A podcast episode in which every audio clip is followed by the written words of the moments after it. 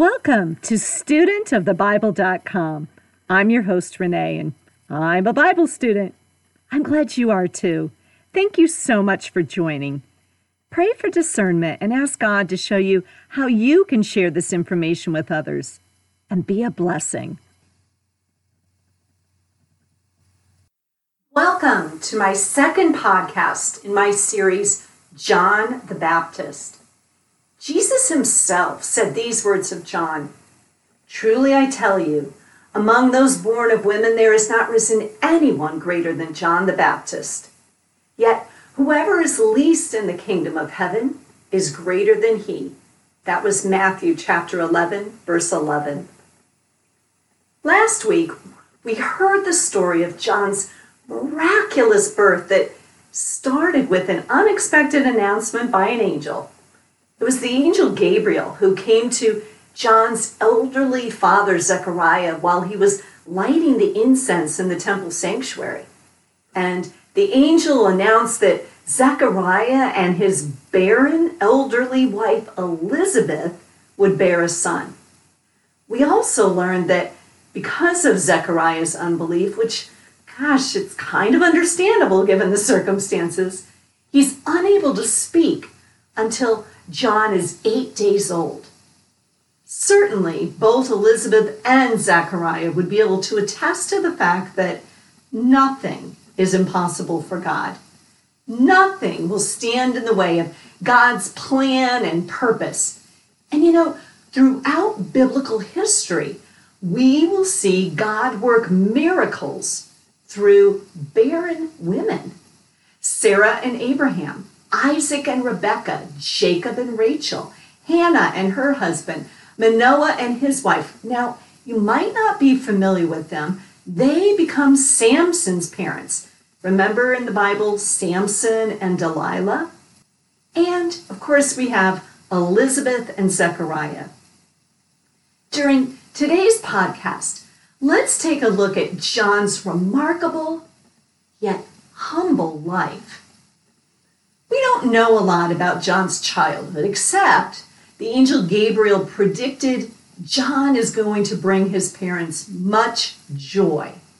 And he will refrain from wine or fermented drink. So, chances are John the Baptist did not participate in any wild teenage parties. Luke, the gospel writer, has this to say about the young John in Luke chapter 1, verse 80 in the New Testament. And the child grew and became strong in spirit, and he lived in the desert until he appeared publicly to Israel. The Bible tells us that Zechariah and Elizabeth recognized the clear calling of the Lord on their son. And, you know, as parents, we tend to look at our babies and we wonder and dream, gosh, I wonder what they're going to be when they grow up. Well, Zechariah and Elizabeth, they embraced this special purpose that God had for their son. And as we learned in the last podcast, traditionally a firstborn son would be named after the father or at least receive a family name, but both parents honored the words given to them by the angel Gabriel that this child should be named John. Zechariah, we know, had been silenced, unable to speak, until at the circumcision celebration, he asks for a tablet and he writes down, His name is John. And then the Bible says, immediately Zechariah's mouth is opened and he begins praising God. And then he has this prophecy over his son. He looks it down and says, And you, my child, will be called a prophet of the Most High.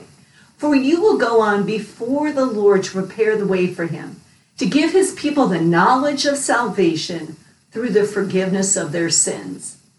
The passage then goes on to say that John grew and became strong in spirit, and he lived in the desert until he appeared publicly to Israel. Okay, this idea of living in the desert might seem a strange place for a young man to live. Those of us that live in Arizona, we may agree. But we learn in the Bible that prophets were known to use the isolation of the desert to grow spiritually and to allow them to really focus their message on God. And honestly, it makes sense because by living apart from the culture and preparing for his ministry, John was able to speak with great passion and clarity to the people. John remained separate from the economic and the political influence so he could aim his message at them. And likewise, he was able to remain separate from the hypocritical religious leaders of the day because his message is going to be vastly different from theirs. And his whole humble way of life will prove it.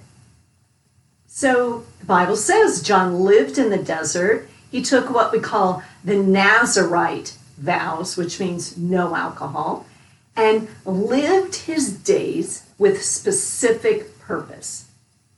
John's unique appearance is described in Mark's gospel, and physical descriptions are actually uncommon in the gospels unless they reveal a specific quality about the person's character. Therefore, the gospel writer Mark's mention of John the Baptist's clothes held special significance to Mark's audience because John is described as wearing camel hair with a leather belt around his waist. And this description is very similar to that of the Old Testament prophet Elijah. You'll read about this in 2 Kings chapter 1 verse 8 in the Old Testament. They're describing Elijah and they say he had a garment of hair and a leather belt around his waist. Hmm. We'll talk later about this connection to Elijah. The Bible tells us that John's clothing and his diet were simple. He wasn't loaded down with cares and desires of this world. And though his life may seem extreme, and most of us may not easily relate to a diet of locusts and wild honey, the heart of it is this he chose obedience to God's call. He said yes to God's mission, even though it probably wasn't easy. He did have free will, remember. He could have chosen his own way, but he didn't allow his own desires or even other people's opinions to interfere with what he knew he was there to do. John lived a life focused with determination and purpose. He knew and understood God's call and he pursued it with his whole heart and throughout his whole life. And here's a Bible truth God gives us the power to keep our heart and our mind set on him, even in our desert days. Now, the gospel writer Luke does a good job of relaying to his mostly Greek audience the political climate that was occurring while these events unfolded. And the political climate is important for us so that we can better understand, and Luke's audience at the time could better understand just what was the world like for John the Baptist and for Jesus. We have Palestine, Israel. They're under the rule of the Roman Empire. And the emperor at the time is Caesar Augustus.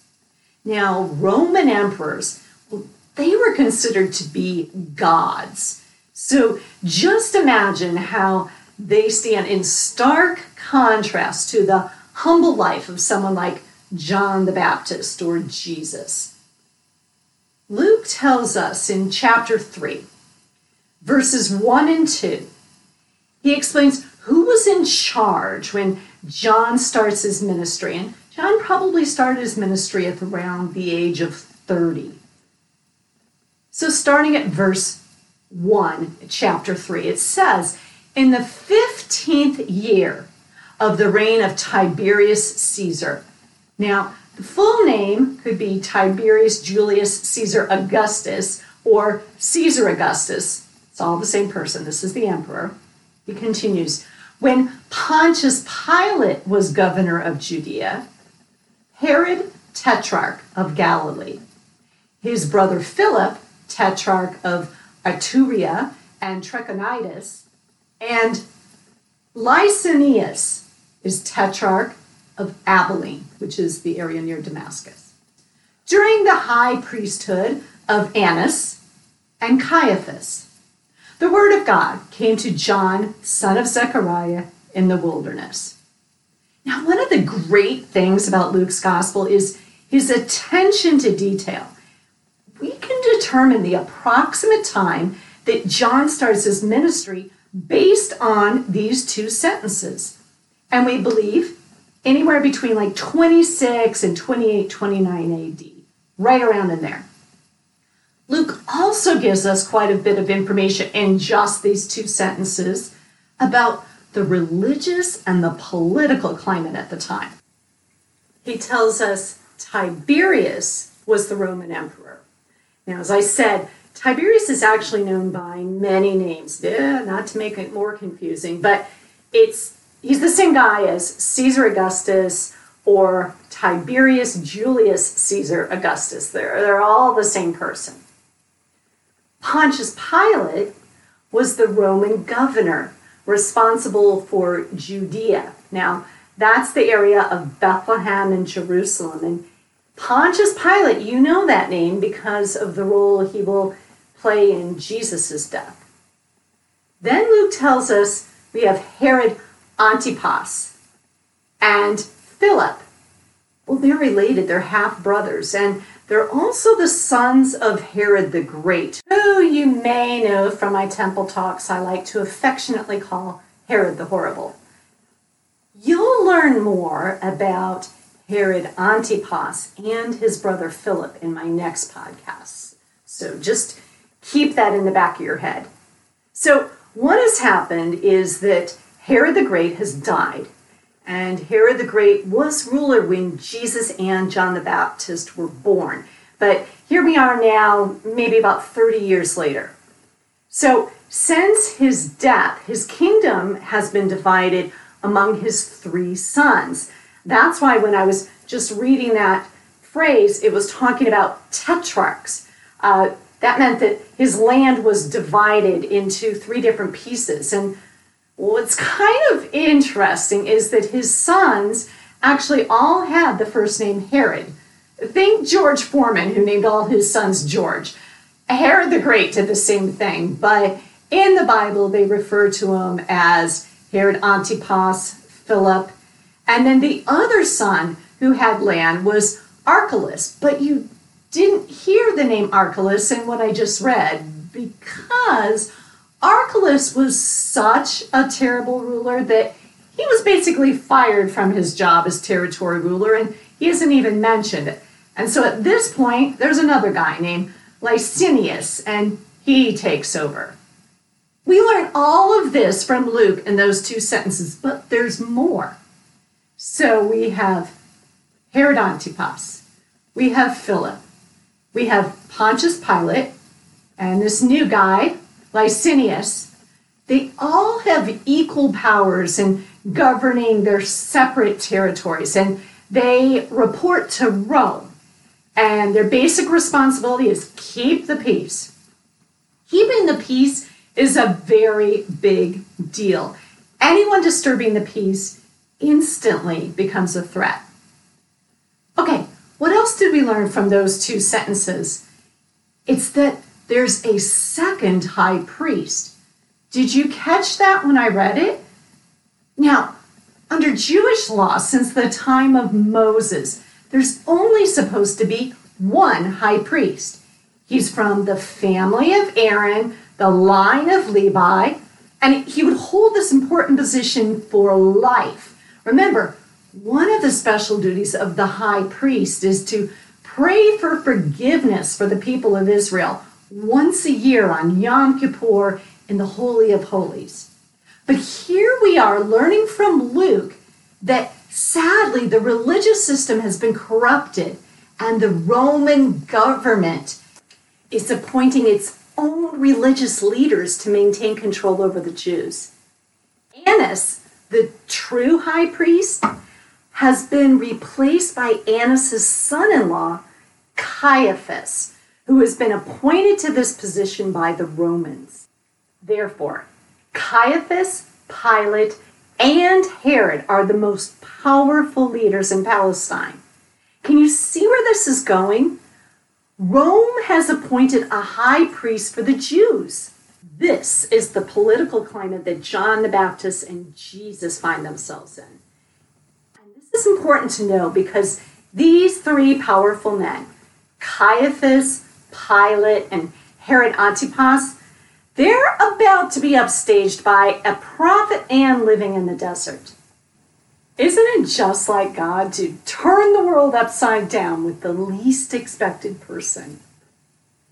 We learn from the gospel writers that John the Baptist did not live for the opinion of others, but lived with compassion to see others brought to repentance toward Christ. The gospel writers tell us that although many people followed John and came to hear him preach, he doesn't let this go to his head. He doesn't become proud and self focused. You might be wondering, well, just how large of a following did John have? The Bible tells us that John's ministry reached into neighboring lands, including Alexandria, Egypt, because we learn in the book of Acts that there's this guy named Apollos who is from Alexandria, Egypt, and he is a follower of John the Baptist. Similarly, we learn in Paul's letters that when he arrives in Ephesus, Turkey, he encounters about a dozen disciples of John the Baptist. So, you know, it appears that John the Baptist's movement may have had more influence than you can sort of initially tell from the Old Testament stories about his ministry. What did John do? He preached repentance of sin, pointing others to the Savior, but he also knew he needed the Savior. He's quoted as saying in Matthew 3, verse 11, I baptize you with water for repentance, but after me will come one who is more powerful than I, whose sandals I'm not fit to carry. And then some translations say, whose sandals I'm not fit to untie. He will baptize you with the Holy Spirit and with fire. Luke tells us in Luke chapter 3, verse 3, that John went all into the country around the Jordan, preaching a baptism of repentance for the forgiveness of sins. And Luke explains this important role that John is playing. And Luke quotes Isaiah, that Old Testament prophet, 700 years earlier. And in Isaiah chapter 40, verses 3 through 5, listen to this. A voice of one calling in the desert, prepare the way for the Lord. Make straight paths for him Every valley shall be filled in, every mountain and hill made low. The crooked roads shall become straight, the rough ways smooth, and all mankind will see God's salvation. I love the significance of this Isaiah passage because during this time, if someone knew a king was coming, they would prepare the roads. Quote, prepare the way Make straight the paths. Do you see what they're alluding to? John is telling his listeners, get your lives ready. Jesus is coming. John's not a crowd pleaser. He will confront the hypocrisy of the religious establishment, and we'll learn next week he does not hesitate to expose the immorality of Herod Antipas. Luke tells us in Luke chapter 3, starting at verse 7. John said to the crowds coming out to be baptized by him, You brood of vipers, who warned you to flee from the coming wrath? Produce fruit in keeping with repentance, and do not begin to say to yourselves, We have Abraham as our father. For I tell you that out of these stones God can raise up children for Abraham. The axe is already at the root of the trees, and Every tree that does not produce good fruit will be cut down and thrown into the fire. What should we do then? the crowd asked. John answered, Anyone who has two shirts should share with the one who has none, and anyone who has food should do the same. Even tax collectors came to be baptized. Teacher, they asked, what should we do? Don't collect any more than you're required to, he told them.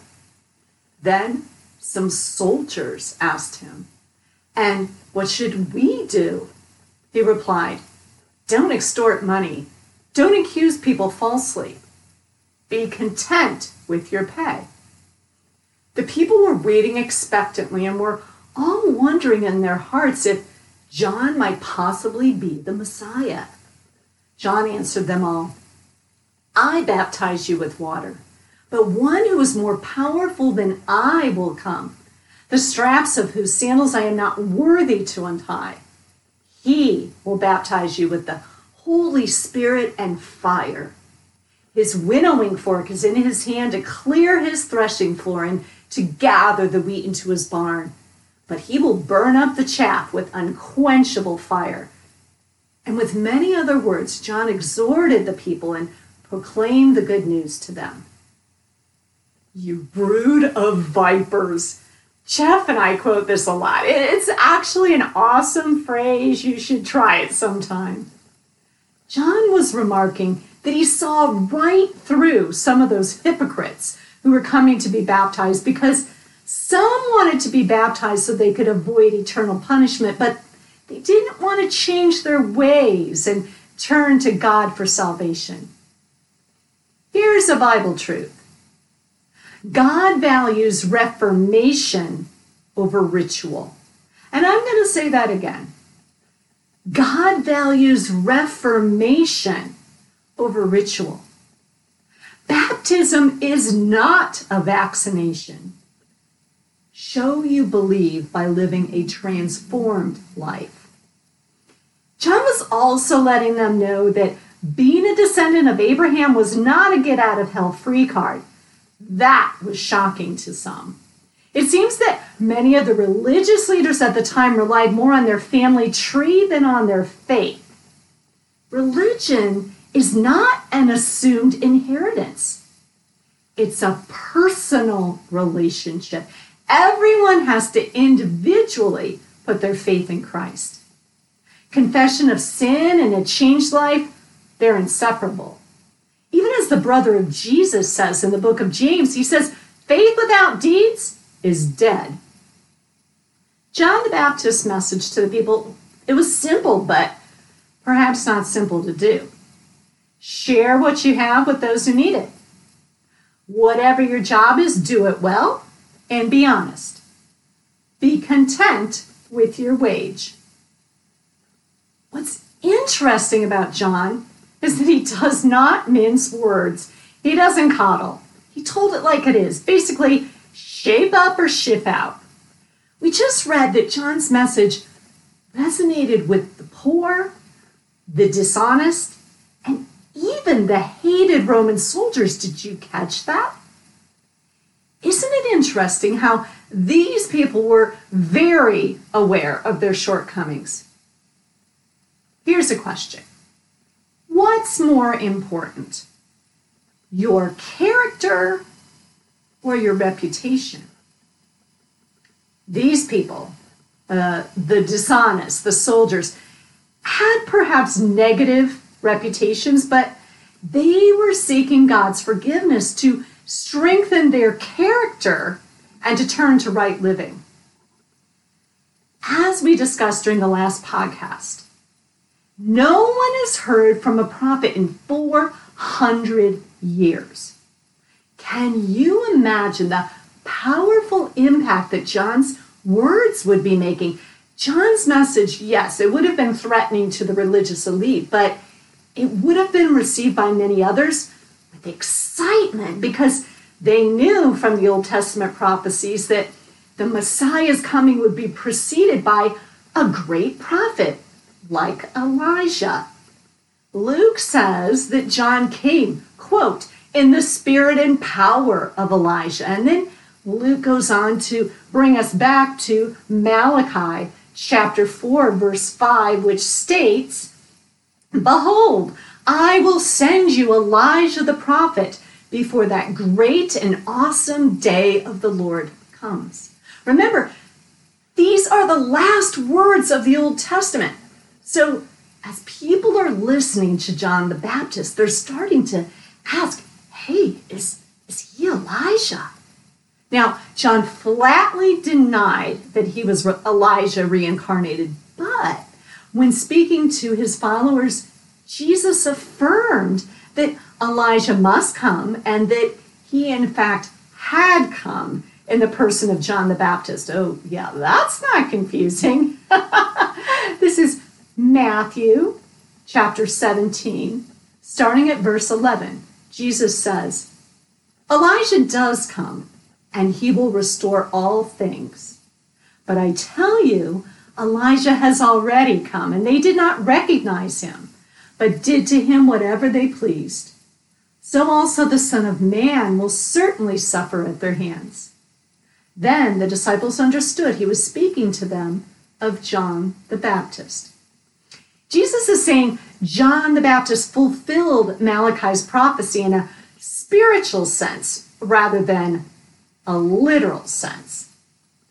Bible writers all agree that John the Baptist fully accepted his subordinate role to Christ, and he repeatedly emphasized that he's simply a witness to the light. John states Jesus was greater than he, and that Jesus was going to have a more powerful ministry and baptism. All four gospel writers tell us about Jesus' baptism. I'm going to focus on Matthew. Can you imagine the scene? Now, my husband and I both had the privilege of being baptized in the Jordan River, along with one of his sisters and his brother in law. The Jordan River starts at Mount Hermon and it flows through Israel, ending at the Dead Sea. We don't know where along this river that John typically would baptize people, and we don't know exactly where along the river he baptized Jesus. But I have to tell you that being in those waters and being submerged with some of my family is a very powerful experience. It's important for us to understand that for the Jews, the Jordan River had very special significance because it was the Jordan River that they crossed at the end of their Exodus journey. So they've been wandering in the desert 40 years, and then it's Joshua who crosses with them the Jordan River before they enter the promised land.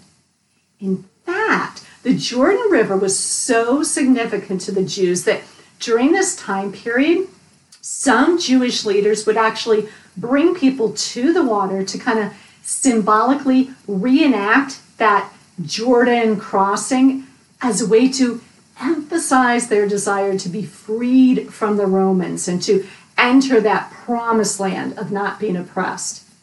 So you can understand why the Jordan River was the place for baptism because the river for the Jews really was symbolic of their protection and their emancipation by God. It would symbolize to the Jews sort of their final step in their salvation history.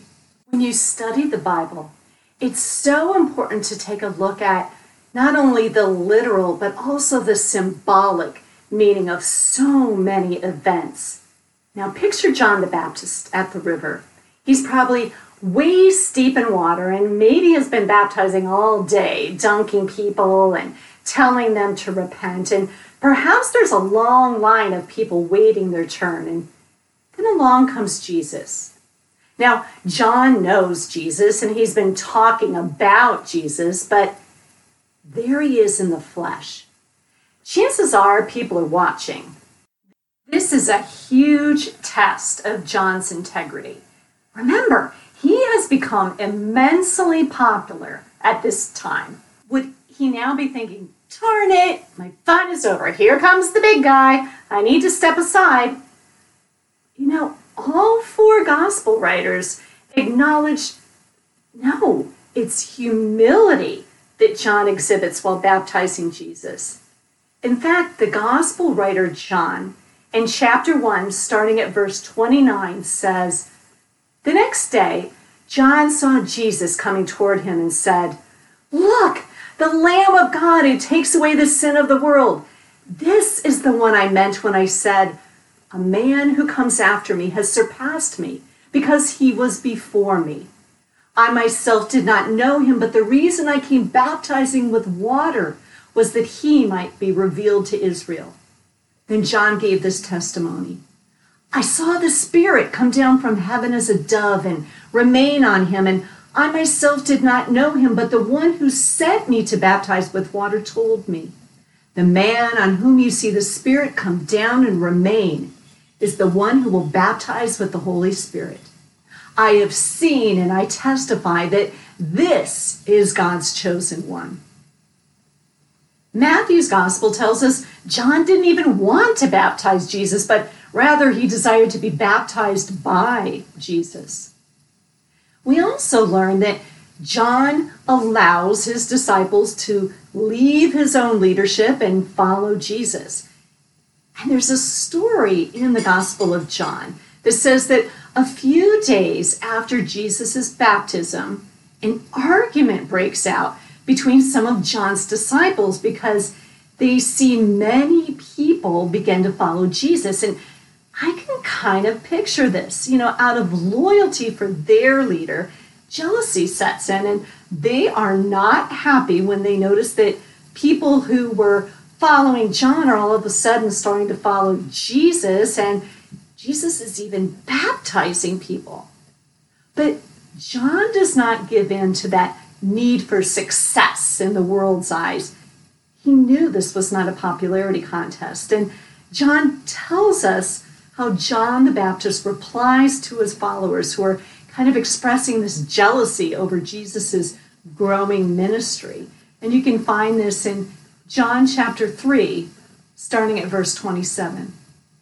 To this, John the Baptist replied, A person can receive only what is given them from heaven. You yourselves can testify that I said, I am not the Messiah, but am sent ahead of him. The bride belongs to the bridegroom. The friend who attends the bridegroom waits and listens for him and is full of joy when he hears the bridegroom's voice. That joy is mine and it is now complete. He must become greater, I must become less. What a beautiful phrase. It shows that John really understood his role. So you might think that this is the end of the story, that in essence, John would be exit, stage right, scene, fade to black. No, John continues his ministry.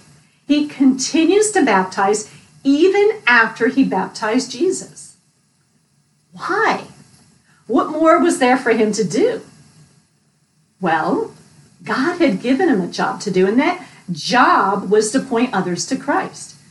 John intended to keep doing this until God had other plans for him. That joy is mine, John the Baptist is quoted as saying. John was aware he was part of a plan bigger than himself, and he's experiencing true joy by pointing others to Christ. Did you know that we are part of a plan bigger than ourselves? I know. The world provides great temptation to make everything about us. What's in it for me?